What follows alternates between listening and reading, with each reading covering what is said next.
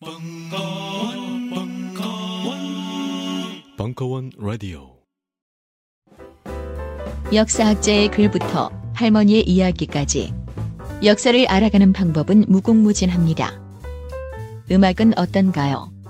대중음악 평론가 강헌의 전복과 반전의 순간 볼륨 2 강헌이 주목한 음악사의 역사적 장면들을 담은 전복과 반전의 순간 출간 기념 북콘서트에 여러분을 초대합니다.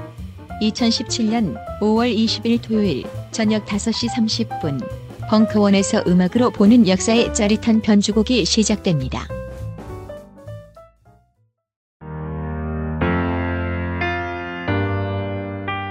은수미 희망마중 2017년 4월 18일 강연 2부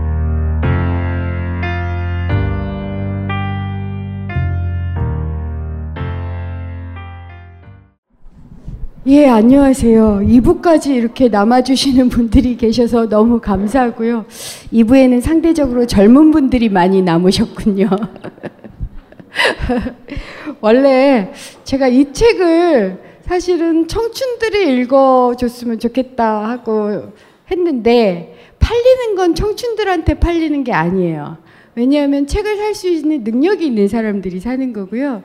결국 청춘들한테 읽히려면 책을 읽을 시간을 주고 도서관 같은 데서 많이 구입해서 무료로 읽을 수 있게 하고 이렇게 제도를 바꿔야 되는구나. 이걸 절감해요. 왜냐하면 요즘처럼 대선식에 책이 많이 쏟아지거든요. 그러니까 자기가 좋아하는 대선 후보 책도 사줘야 될 것 같고 뭐 이러니까 우선순위에서 계속 밀려가지고 아, 정말 대선식에 책 내는 거 아니구나 이렇게 절감했습니다만 제도를 바꿔서라도 제 책이 꼭 팔리도록 만들겠습니다. 우선 질문이 굉장히 많아서 어떻게 어디까지 대답을 할 수 있을지 그리고 질문만 읽어야 될지도 모르겠는데요. 아, 그러니까 두 분이 비슷한 질문, 조금 다르지만 한 분은 두려움을 극복하는 방법 을 알려달라. 어떻게 목표를 끝내 달성할 수 있는지 좀 알려달라라는 거고 또 한 분은 특성화고 학생들을 대상으로 노동 인권 교육을 하고 있는데 어떻게 희망을 말해야 될지 점점 힘들어지고 실제로 가르치시는 선생님께서 희망을 못 느끼신대요. 근데 어떻게 은수미 전 의원님은 희망을 유지하고 있느냐. 이 비슷한 얘기인 것 같아요. 아까도 말씀드렸지만 저는 책에는 그렇게 썼어요. 각자가 두려움을 넘어서는 마법의 주문을 이제 찾아야 됩니다. 저는 마법의 주문이 있어요.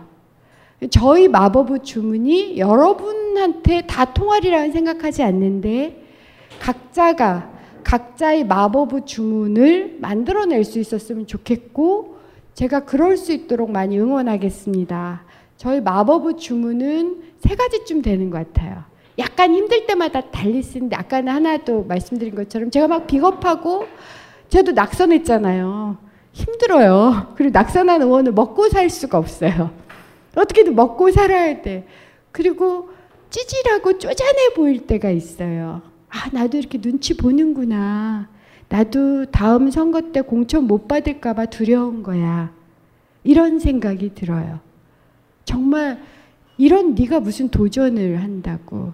너 50대쯤 됐고 할 만큼 했으면 괜찮은데 그래도 욕심이 남니? 이런 이런 질문을 끊임없이 할 때마다 제가 하는 게 있어요. 세 가지인데 하나. 너 원래 약해. 겁도 많고 좀 비겁해. 그래도 네가 지금까지 해온 거 생각해 봐. 잘 버텼잖아. 이 정도면 예쁜 거야. 너 할 수 있어. 네가 성공을 못 할지는 모르지만 지금까지 해온 만큼은 그냥 할 거야. 이게 저한테 해주는 말이에요. 이게 첫 번째. 그다음 두 번째. 야, 너 정말 힘들 때 네가 하늘에게 하느님께 드렸던 말씀 하늘에 대고 뭐 하느님이든 뭐 누구든 상관없는 제가 어떤 얘기를 했냐면요 저는 감옥에 있을 때 죽을 줄 알았어요 그래서 살아 감옥 문을 딱 나서는 그 순간 제가 살았잖아요 어 내가 살았네 그러면서 제가 했던 말이 있어요. 나 앞으로 덤으로 살 거야. 덤으로 사는 인생이야. 욕심 안 부릴 거야. 살, 살아났는데. 그러니까 소박하게 그냥 사랑하면서 살 거야. 너 그때 그렇게 얘기했어. 근데 그 이상의 뭔가가 너한테 주어졌는데도 또 잊어버리고 있구나. 덤으로 산다는 걸. 이게 제가 두 번째 하는 거고 세 번째는요. 사실은 친구를 찾아요. 저는 그래서 제가 어떤 생각을 계속하냐면 너 누군가의 친구가 되어주고 있니? 너 힘들 때 친구한테 전화해서 나 힘들어 이렇게 얘기를 했는데 그러면 너는 너는 누군가의 친구가 되어주고 있니? 그게 굉장히 힘든 것 같아요. 아직도 아직도 나는 누군가 단 한 사람의 친구라도 되어주고 있는 걸까? 이런 이제 급격하게 딴 질문을 하는 거죠. 그러면 괜찮아요. 저는 그러 그게 저희 마법의 주문이더라고요. 저를 버티게 하는 그 다음에 이제 희망을 왜 저 저는 그러니까 경험하는 게 굉장히 중요하다고 생각하는데 저는 번뜩번뜩 희망을 본 세대예요. 희망을 본 세대가 존재해요. 선생님 누, 어, 지금 어디 계시는지 모르겠는데 희망을 본 누군가가 우리 우주 안에 존재한다면 희망이 있는 겁니다. 그러니까 그냥 저를 믿으라고 말씀드리는 거예요. 저는 희망을 봤어요. 예를 들어서 제가 60항쟁을 경험했을 때 저희 주변 모든 사람들이 계란, 계란으로 바위치기야 라고 얘기했을 때 저는 뭐라고 답을 했냐면 희망이 있다라고 말하지 않았어요. 그 바위도 낙숫물이 뚫어요. 제가 죽으면 누가 또 하겠지요? 그런데 바뀌더라고요. 그다음에 이번 촛불 때도 바뀌더라고요. 그것뿐만 아니라 세세하게 바뀌는 것들이 있어요. 심지어 제가 19대 국회의원, 국회는 트라우마 국회라고 말씀드려요. 이건 최악의 국회였어요. 이건 19대 국회의원들의 능력 때문이 아니라 생각을 해보세요. 20대하고 달라요. 19대 국회는 2012년에 대선 졌죠. 2013년에 자살이 이어졌어요. 특히 노동자들서부터 자살하다가 자영업주들이 자살을 시작하셨어요. 그래서 전 2013년의 기억은 장례식장에 간 기억밖에 없어요. 누가 죽었다. 그래서 그 장례식장에 가서 정치가 엉망이어서 내 자식이 이렇게 됐다. 내 아버지가 이렇게 됐다. 멱살 잡힌 기억밖에 없어요. 2014년은 괜찮을 줄 알았어요. 세월호가 있었죠. 2015년에는 메르스가 전 메르스도 그렇게 가슴 아팠던 게 메르스는 저는 인간은 죽을 때도 존엄해야 된다고 생각하는 사람이에요. 근데 메르스로 돌아가신 분들은 그 더블백에 두 번 쌓여서 장례 못 치르고 그냥 화장으로 태워진 거예요. 구제역으로 태워진 짐승보다 조금 나았을까요?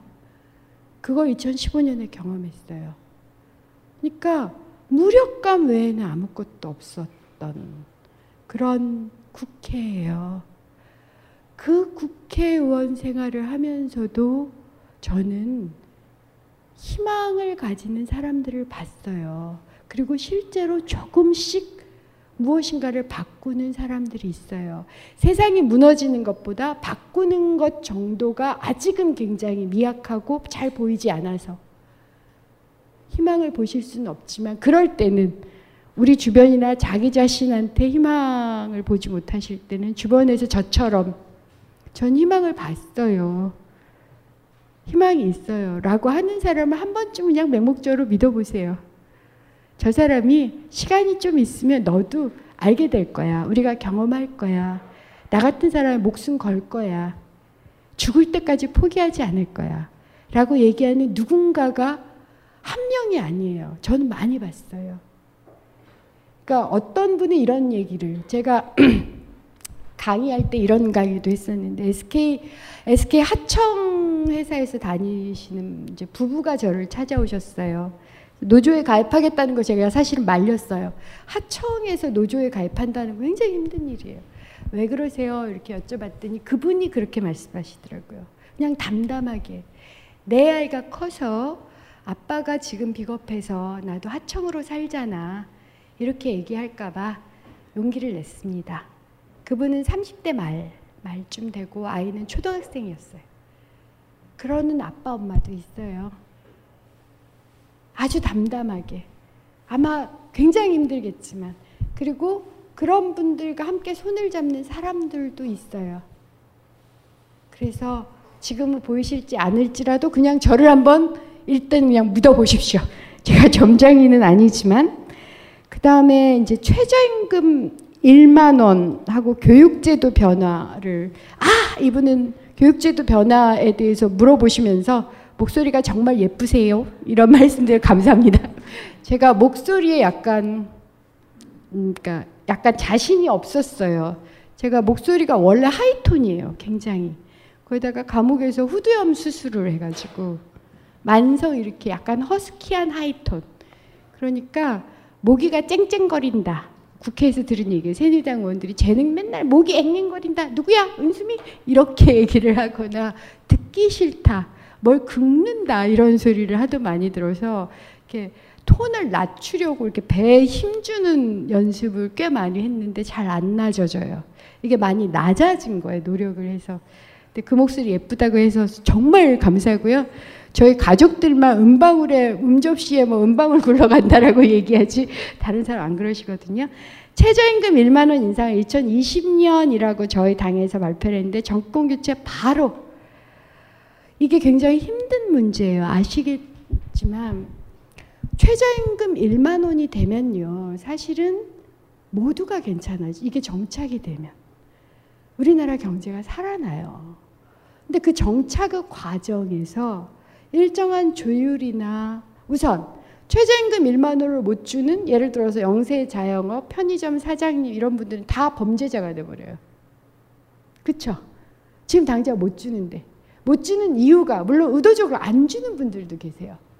그런데 못 주는 많은 중에 제가 예를 하나 들어보면 어떤 중소기업은 돈을 더 주고 싶어. 그런데 하청 대기업에서 뭐 이윤율 마진 2%딱 이렇게 줘요. 마진 3%그 이상 안 줘요. 라든가 혹은 편의점 점주께서는 아니 내가 영업이익의 40%를 토해내야 되는데 내가 가져가는 것이 최저임금 1만 원이 안 되는 거예요. 나도 못 주는데 어떻게 알바한테 줘 이런 여러 가지 얘기가 있는데 이게 시행되려면 그래서 세 가지 패키지 정책이 필요해요.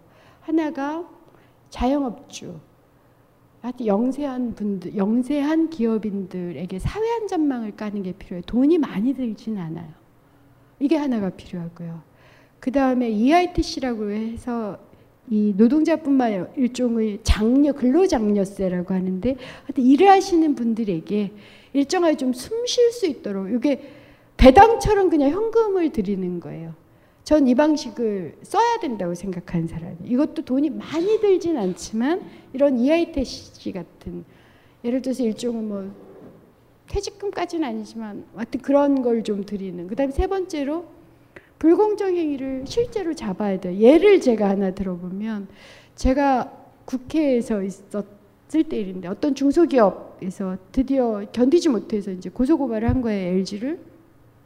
LG가 그 중소기업 브랜드 어떤 상품을 기술을 개발한 기술을 탈취해서 중국에서 돈을 억수로 벌었어요. 그게 뭐 수천억인지 수십억인지 제가 정확하게 기억이 안 나지만 당연히 이제 중소기업이 파산 상태에 이르러서 공정위에 고소고발을 했죠. 공정위에 고소고발해가지고 받아들여지기 정말 힘들어요. 안 해요. 공정위는 그걸 잡으면 되는데 안 잡아요. 근데 이게 너무 심해서 잡았던 거죠. 과태료가 나왔어요. 얼마 나왔게요? 1600만 원. 1600만 원 과태료면 저라도 기술 탈취해요. 그 중소기업은 수억 원을 들여서 했는데 그걸 딱 달랑 1600만 원 먹고 수천억을 벌 수 있어. 오케이예요. 그렇게 불공정 행위가 심각해요. 이 세 가지를 잡아야 되거든요. 그러니까 예산도 일정하게 해서 안전망이나 이런 것들을 보완도 해드려야 되지만 그리고 거기에 예를 들어서 당장의 어려운 경우는 일정하게 고 임금 보조분을 지급하는 정책까지도 필요해요. 그런 예산도 필요하지만 불공정 행위를 잡는 것도 동시에 필요하거든요. 그래서 이것이 굉장히 힘든 일이에요. 그래서 지금 처음 시작을 어디서부터 전체에게 못한다면 모든 사람을 잠재적 범죄자로 만들 수 없거든요. 모든 기업인들을. 어떤 식으로 실현할까를 고민해야 되고 저는 정권 교체 하자마자 시작은 할 거라고 생각해요. 하지만 전면적이고 보편적으로 되는 데는 시간이 필요하다. 이렇게 좀 이해를 해 주십사 부탁을 드리고요. 여기에 이제 교육제도는 언제 멀쩡해질까? 이게 트래쉬 사교육 때문에 그러시죠. 50만 원, 100만 원. 이건요. 예를 들자면 핀란드처럼 대학 못 가거나 안 가면 안 가도 스트레스 안 받는 이게 두 가지가 동시에 필요해요. 교육제도에도 변화도 필요하지만 내가 중졸이든 고졸이든 스카이 대학을 나왔던 지방대를 나왔던 웬만한 일자리에 갈 수 있으면 돼요. 이 두 가지가 같이 변화가 필요해요. 그래서 아마 요 요건 저희 캠프에서도 이 두 가지를 동시에 할 수 있도록 정말 노력을 노력 아주 집중적인 노력을 하고 있다고 생각하시면 돼요. 내셔널 미니멈 형식으로 집중적인 노력을 할 거고요. 우리가 그걸 함께 경험할 수 있는 제안이나 혹은 그걸 실제 정권 차원에서 할 겁니다. 그리고 그것을 집행할 때 무견도 많이 듣겠지만 욕도 무지하게 많이 먹을 텐데 제가 항상 하는 이번 정부는 징검다리 정부가 되어 주십시오. 조중동 종편 재벌 대기업으로부터 아무리 욕을 먹는다 하더라도 단 한 가지라도 용감하고 담대하게 합시다. 그리고 그 결과 우리가 너덜너덜해질지라도 다시는 정치권에 발을 못 붙일 정도로 많이 타격을 받는다 하더라도 심지어 정치인들이 가장 무서워하는 게 뭐냐면 자기를 터는 게 아니에요. 가족이나 친적을 그러니까 친지를 터는 걸 가장 힘들어해요. 그게 가장 무서워요. 그러니까 왜 아버지인 정치인이 아들을 턴다 그러면 무너지거든요. 그러는 일이 벌어질지라도 명예를 구하지는 맙시다. 라고 말씀드려요. 그 정도 각오가 있는 사람들이 전 좀 생겼다라고 생각해요. 과거 민주정부보다. 그래서 한번 한번 함께 노력을 물론 제가 누누이 말하지만 정치인을 100% 믿지 마세요. 여러분들이 함께 하셔야 돼요. 내가 50%한테 욕을 먹지만 50%날 지지하고 있어. 정도는 느껴져야 돼요. 그러지 않으면 정치인도 절망해서 죽어요. 그래서 함께 한다라는 조건으로 목숨을 거는 사람들을 좀 만들어 볼 수 있는 정권이지 않을까. 오늘 보니까 문재인 그 일본가도 굉장히 사람들 관심이 많던데요. 저는 그런 관심이 너무 좋아요. 정말 정책에 관심을 갖는구나.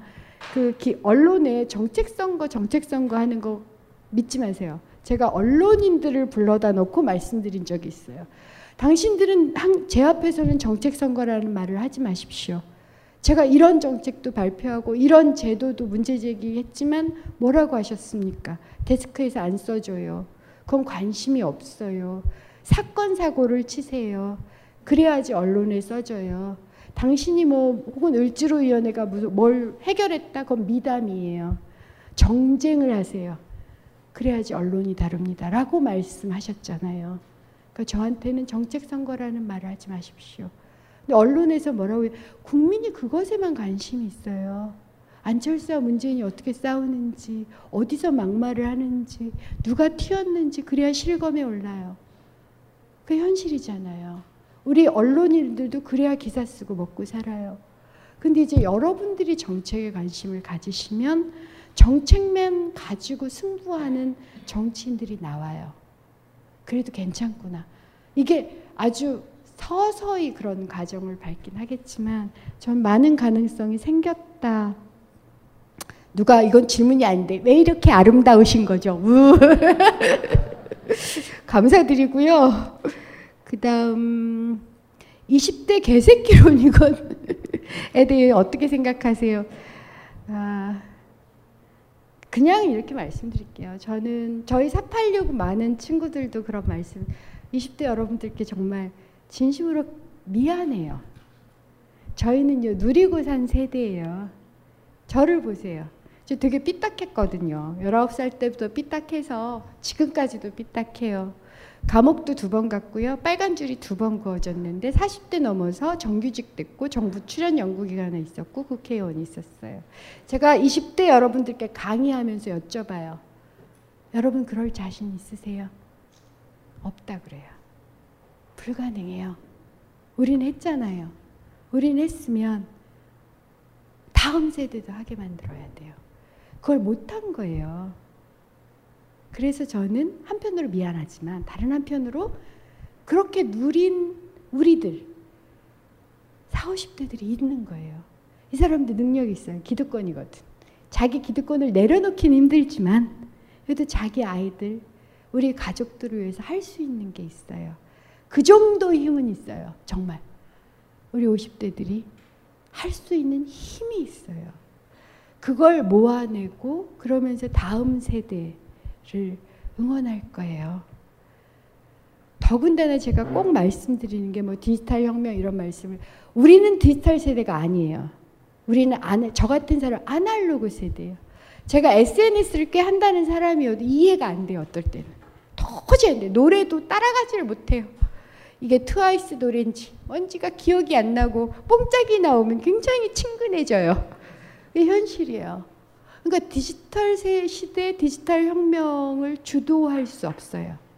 우리는 똑똑한 아무리 486 그 이후 세대들은 똑똑할지라도 미래의 주역이 아닙니다.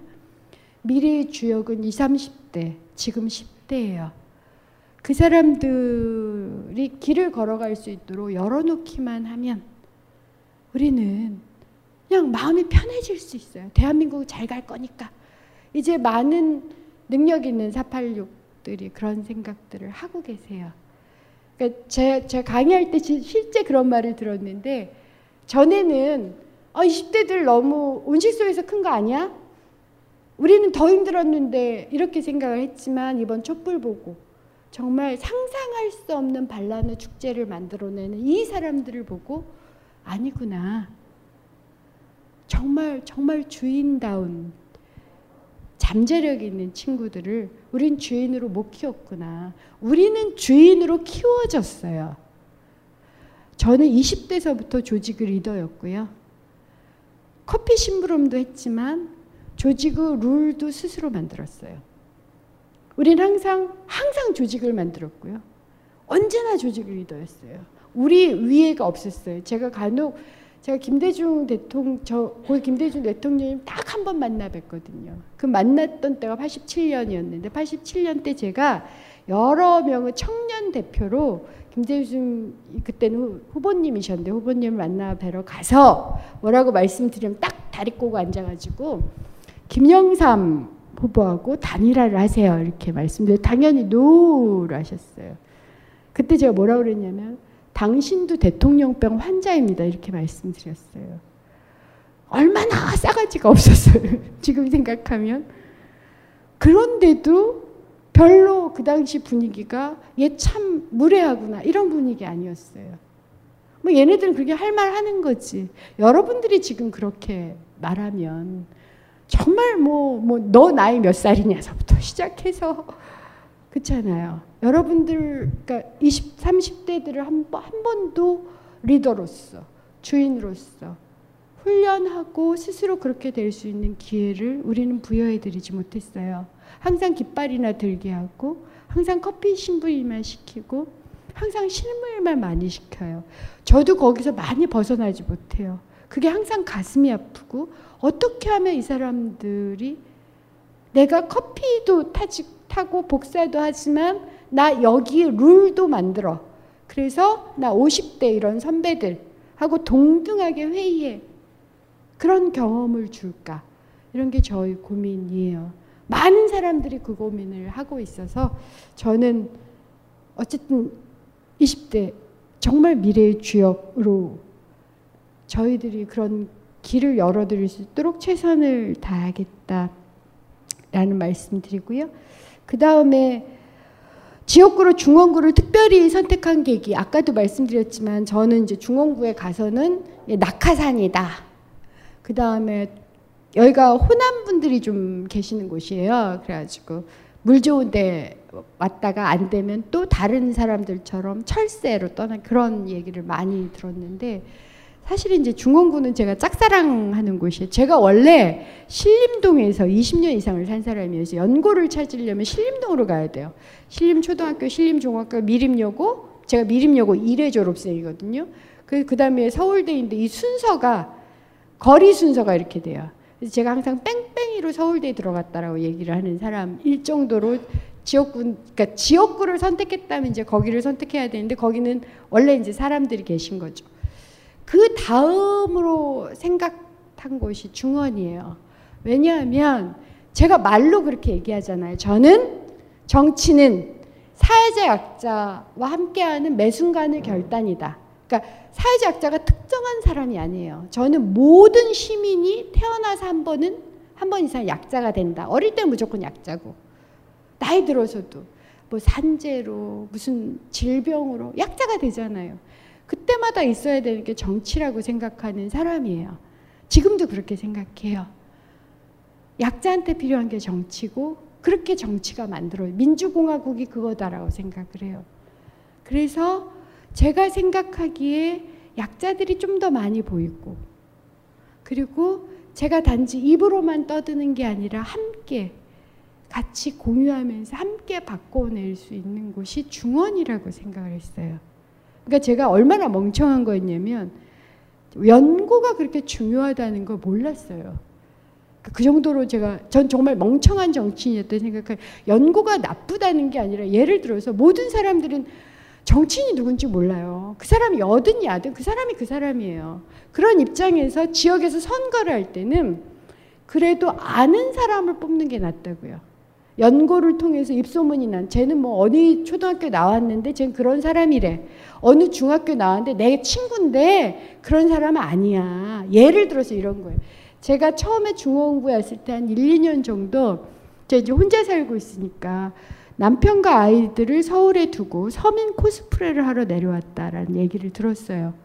만약 제 초등학교 친구나 중학교 친구나 고등학교 친구가 그 지역에 있더라면 설명을 해줬겠지. 아니야, 걔 그런 사람 아니야. 이런 사람이야. 근데 이렇게 소문이 돌았어. 그걸 그 소문을 나중에 제가 듣고 제가 해명을 하러 돌아다녀야 됐어요.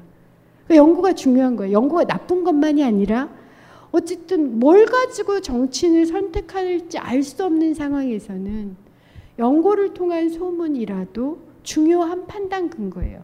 근데 전 아무런 연구가 없어요. 누구 말대로 화장실도 가본 적이 없는 그런 중원에 떡하니 갔으니 당연히 이상하게 생각하죠. 믿을 수가 없는 거예요.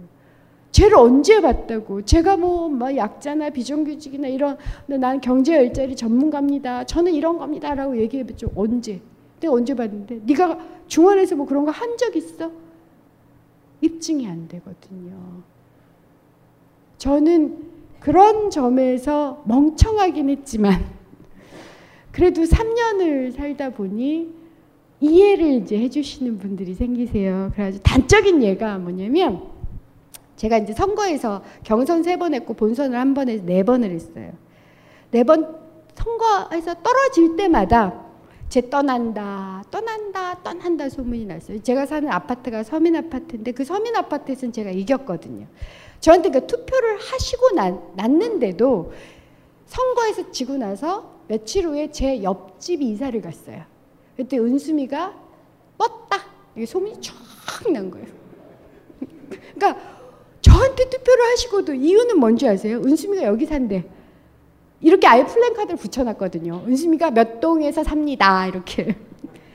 답변해 주신 거예요.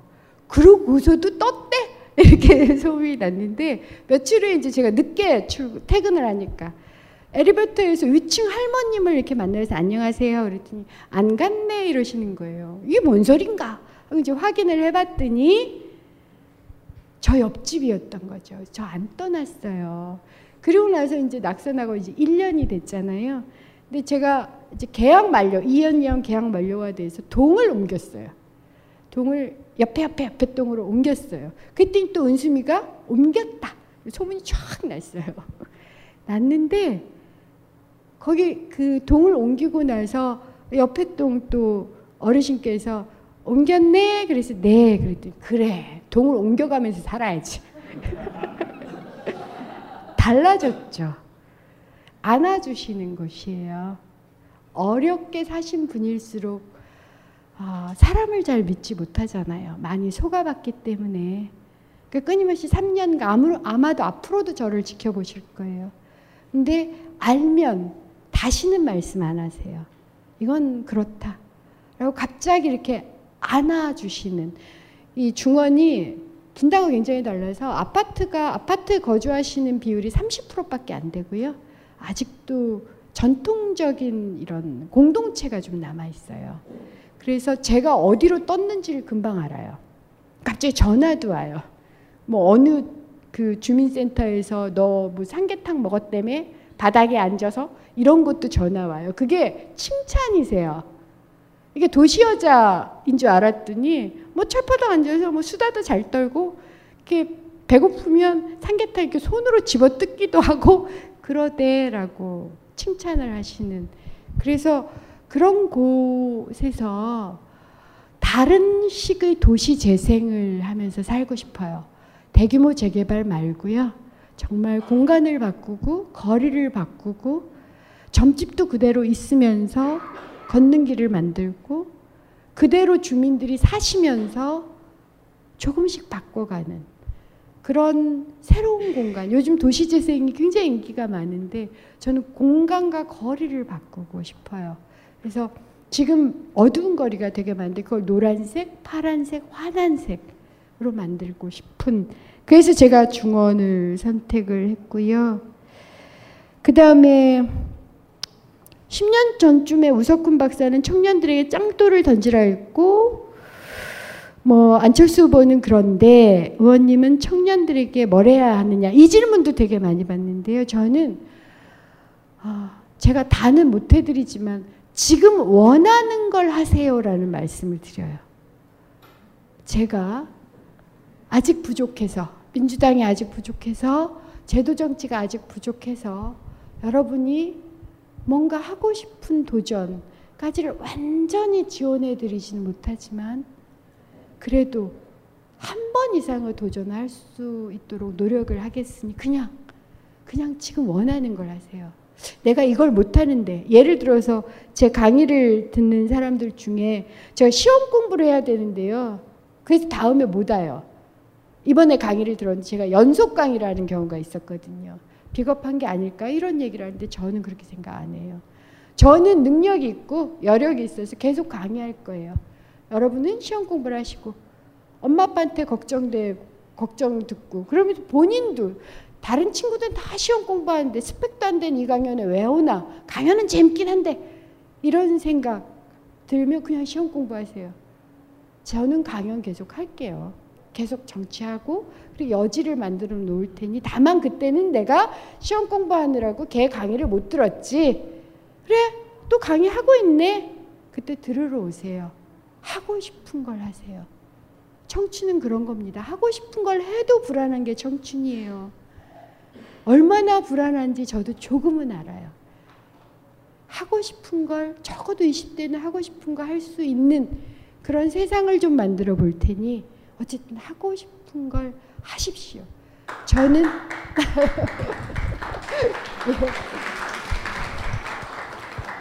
전 여러분을 믿어요. 제가 저 자신을 믿듯이 저 자신이 얼마나 불안한 20대를 거쳤는지 얼마나 고통스러웠는지 전 아직도 기억하고 있어요. 근데 그런 20대 청년 은수미가 50대 청년 은수미, 아 50대의 그러니까 노, 작년이죠. 은수미가 됐더라고요.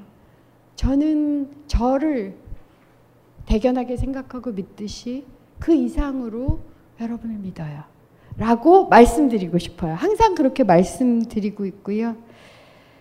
아, 그리고 정치에 관심 없다는 친구에게 해주고 해줄 수 있는 말은 무엇일까요? 저는 이 질문 정말 많이 나와요. 왜냐하면 요즘 정치, 아, 요즘은 좀 덜한 것 같은데 예전에 서강대에서 강의할 때는 어떤 분이 부산에서 왔어요. 막 울먹울먹 하는 거예요. 자기가 진지충이라고 불린대요. 정치에 관심 있다. 그게 왕따가 되는 느낌인 거예요. 그리고 친구들이 너는 말도 안 되는 거에 관심, 그러려면 공부나 해라. 이런 얘기를 하는데 어떻게 어쩌면 좋을까요? 그래서 제가 전 사실 뭐라고 답해야 될지 모르겠는데 저 같았으면 어땠을까 이런 생각을 해요. 저는요 굳이 설득하기보다 설득이 안 돼요. 같이 경험을 전 오히려 좀 비슷한 사람끼리 진지충을 더 찾아보세요라고 말씀을 드려요. 지금은 우리가 힘이 없는데 있어요 같은 진지충들이 거기서 위로를 받고 그렇잖아요. 아 끼리끼리 모이는 거지. 그게 나중에 너무 폐쇄적만 안 되면 돼요. 어차피 우린 연결될 거니까 지금은 안 간다는 친구 붙잡고 논쟁하고 화 내고 막 그리고 서로 막 상처를 줘. 그러지 말고 끼리끼리를 찾아보세요. 한 명이라도. 저는 그랬던 것 같아요. 저는 힘들었거든요. 외부의 시선이 힘들었어요. 저도. 지금도 힘들어요. 지금 힘들 때 끼리끼리 모여요. 다만 이게 폐쇄되면 안 된다라고만 생각할 뿐이에요. 그러니까 지금은 굳이 그 친구가 너무 친하면요. 너무 친한데 내 의견하고 달라. 기다려 주세요. 저는 그런 친구가 있었거든요. 지금도 완전히 같이 가진 않아요. 하지만 여전히 좋아해요. 그리고 인간으로서 이해하는 지점들이 있어요. 완전히 같았으면 더 같았으면 좋겠다 이런 생각을 들지만 사랑하는 친구가 설득이 안 된다면 기다려 주세요. 함께 할 수 있는 다른 것이 있을 거예요. 정치는 아닐지라도 지금은 너무 너무 욕심 부릴 필요는 없어요. 왜냐하면 그 친구도 아쉬울 거거든요. 쟤는 왜 그럴까? 다른 거면 다 친해지는데 꼭 정치 문제만 가지고 쟤는 왜 저렇게 진지충일까라고 이해가 안 될 때가 있을 테니까. 저는 그냥 제 방법은 저 같았으면 그렇게 하겠는데 이게 답이 될지는 잘 모르겠다.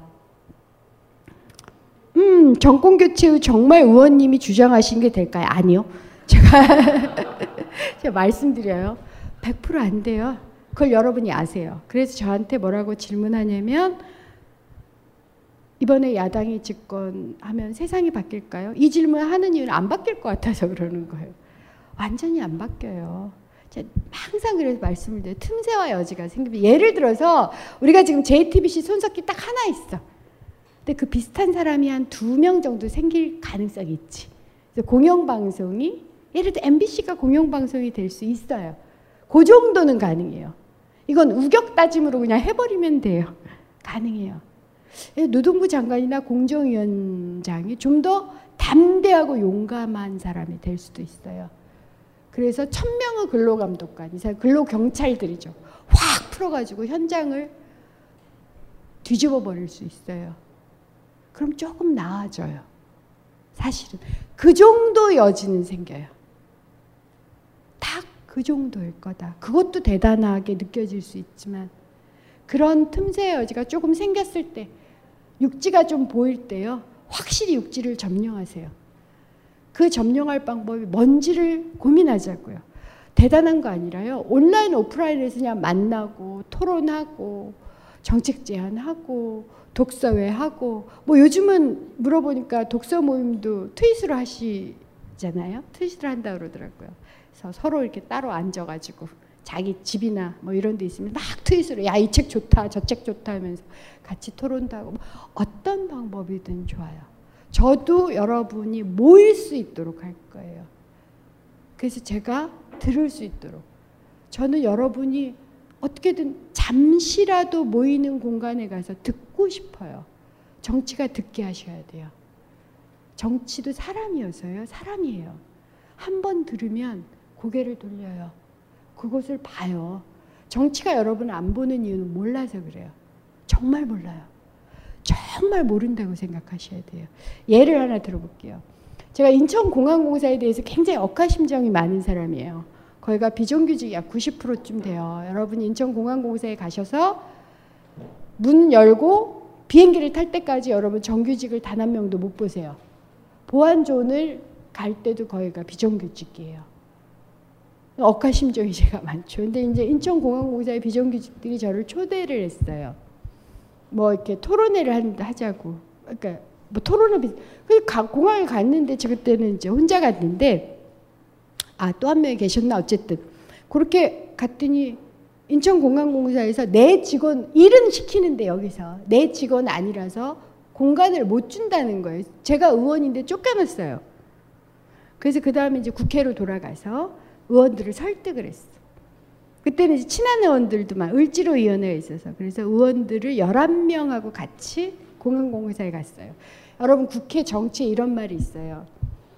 벼룩 벼룩 그 이 새 새봉지 새 봉 보따리 벼룩은 끌고 서울에 올라올 수 있는데 의원들 세 명은 서울로 못 끌고 온다고 그렇게 통제가 안 된다는 얘기가 있어요. 11명 의원이 딱 공항에 갔잖아요. 여러분 이 의원들이 궁금하거든요. 어쨌든. 그래가지고 베레모 쓴그 경비 오빠들에게 한 명은 가서 정규직이시죠? 비정규직이래. 누구는 지금 승강장 고친 사람한테 가서 정규직인지 비정규직 물어보고 계약서가 어떤지 물어보고 누구는 청소 용역한테 가서 그러고 누구는 지금 발권하는 데 가서 난리가 난 거예요. 산지 사방으로 흩어진 사람들을 컨트롤할 수가 없어요. 컨트롤할 수 있는 이 공항공사에서 이 사람 이 의원들을 묶을 수 있는 방법은 우리 심포지움 합시다예요. 그래서 방을 주시더라고요. 그래서 은천공항공사의 하청 노동자들하고 의원들 11명이 실제 토론을 했어요. 그러면 그 의원들이 알게 되잖아요.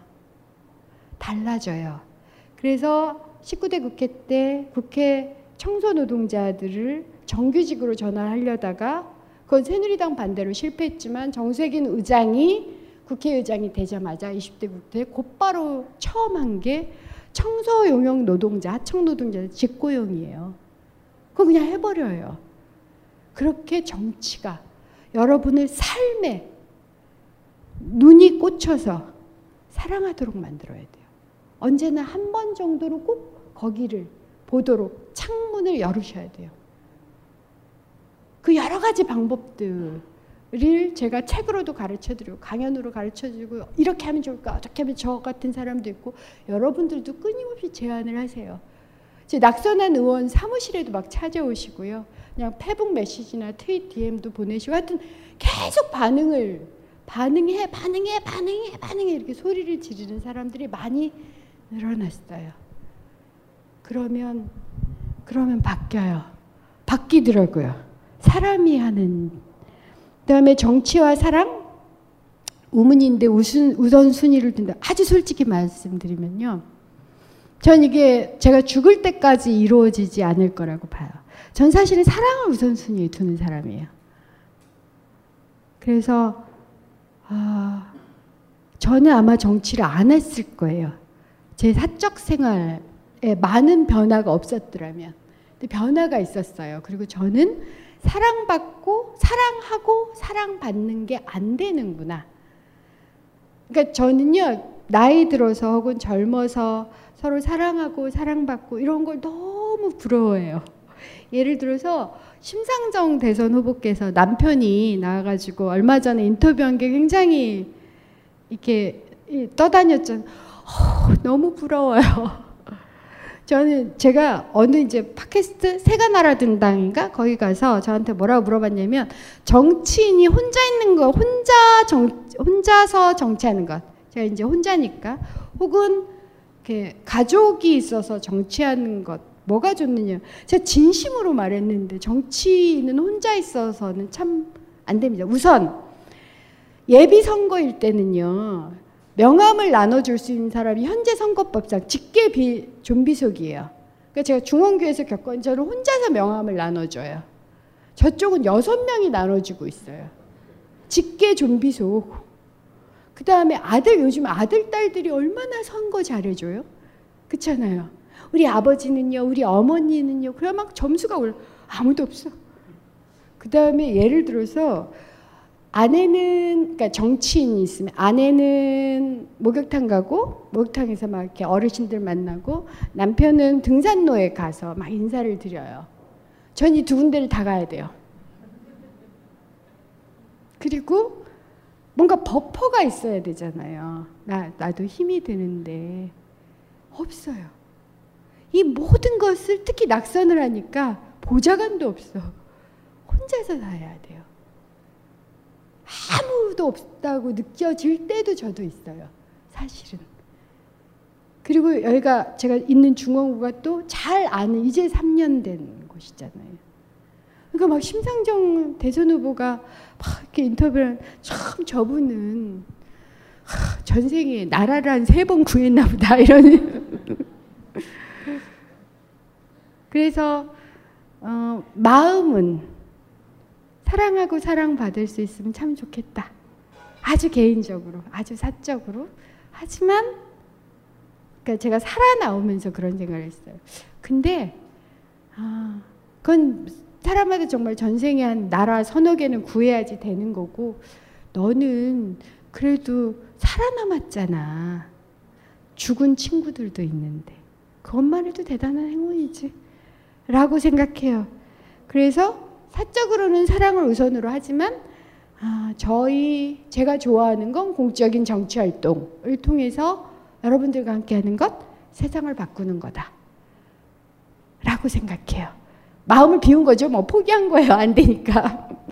제가 이런 얘기까지 하면 되나? 제가 한때는 남성 의원들한테 19대 국대 남성 의원들이 한 10명 이렇게 모여가지고 뭐 저한테 뭐 밥을 사주겠다 해서 모여 앉아 있는데 갑자기 남성 의원들한테 제가 물어본 적 있어요. 제가 여성으로서 매력이 없나요? 그 표정을 보셨어야 돼요. 얼마나 강성 강하게 보이는 여성이었는지 정말 거의 허거덩 그러니까 이렇게 말을 못하려고 이런 어 그게 아니라 뭐 어쩌고 근데 나중에 좀 친했던 의원들한테 물어보니까 굉장히 황당했었 당황했었대요. 그러니까 저, 저 여성 항상 단호하게 혹은 담대하게 딱 얘기하고 문제 제기하는 저런 여성 입에서 저런 말랑말랑한 얘기가 나올 거라고 생각을 못했다 그래서 제가 사람이에요 이렇게 얘기를 했는데 심지어는 조중동 기자들이 뭐라 그랬냐면 저희 방에 올 때마다 무서웠대요. 지옥으로 들어가는 것 같은 느낌이었다고. 제 이미지가 그랬던 모양이에요. 아, 그렇구나. 그리고 내가 아무리 나는 부드럽고 말랑말랑해라고 얘기를 해도 공적인 이미지가 그렇다면 그게 저인 거죠. 그게 저면 그게 저의 운명이고 저의 선택이고 저의 지향이고 저의 취향이에요. 그렇다고 생각하고요. 그래서 공적으로는 공적으로 묻는다면 저는 공적인 정치 활동, 정치를 우선해요. 아, 그리고 아, 이 얘기는 그냥 읽어드리면 돼. 사람은 상품이나 물건이 아니지요. 저하고 같은 의견을 가지고 계신 거죠. 책 읽는 내내 책 읽어주셔서 고맙고요. 인건비라는 단어가 등장하지 않아서 내심 다행이다 싶었어요. 제가 책에서 제가 가장 싫어하는 말은 인적 자원, 인적 자본이란 말이고 인적 자원이란 말은 나치가 했고 인적 자본이란 말은 스탈린이 했습니다.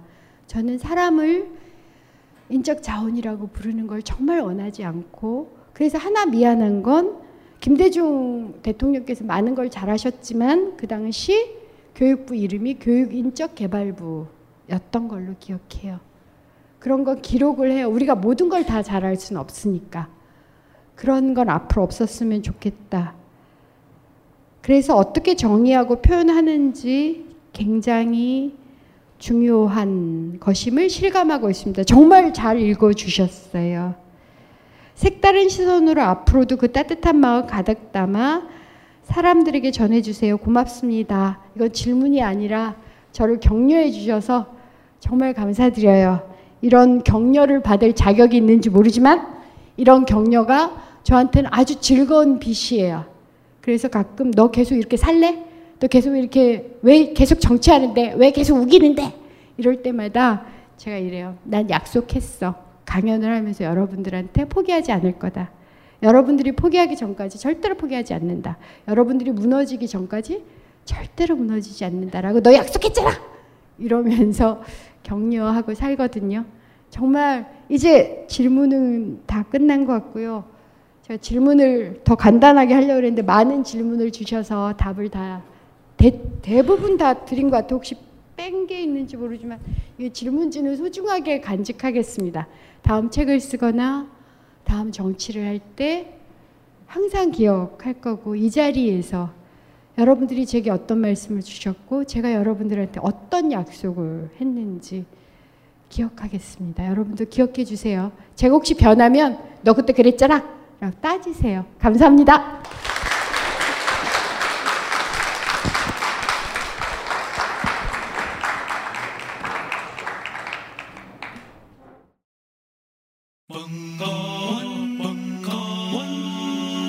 벙커원 라디오.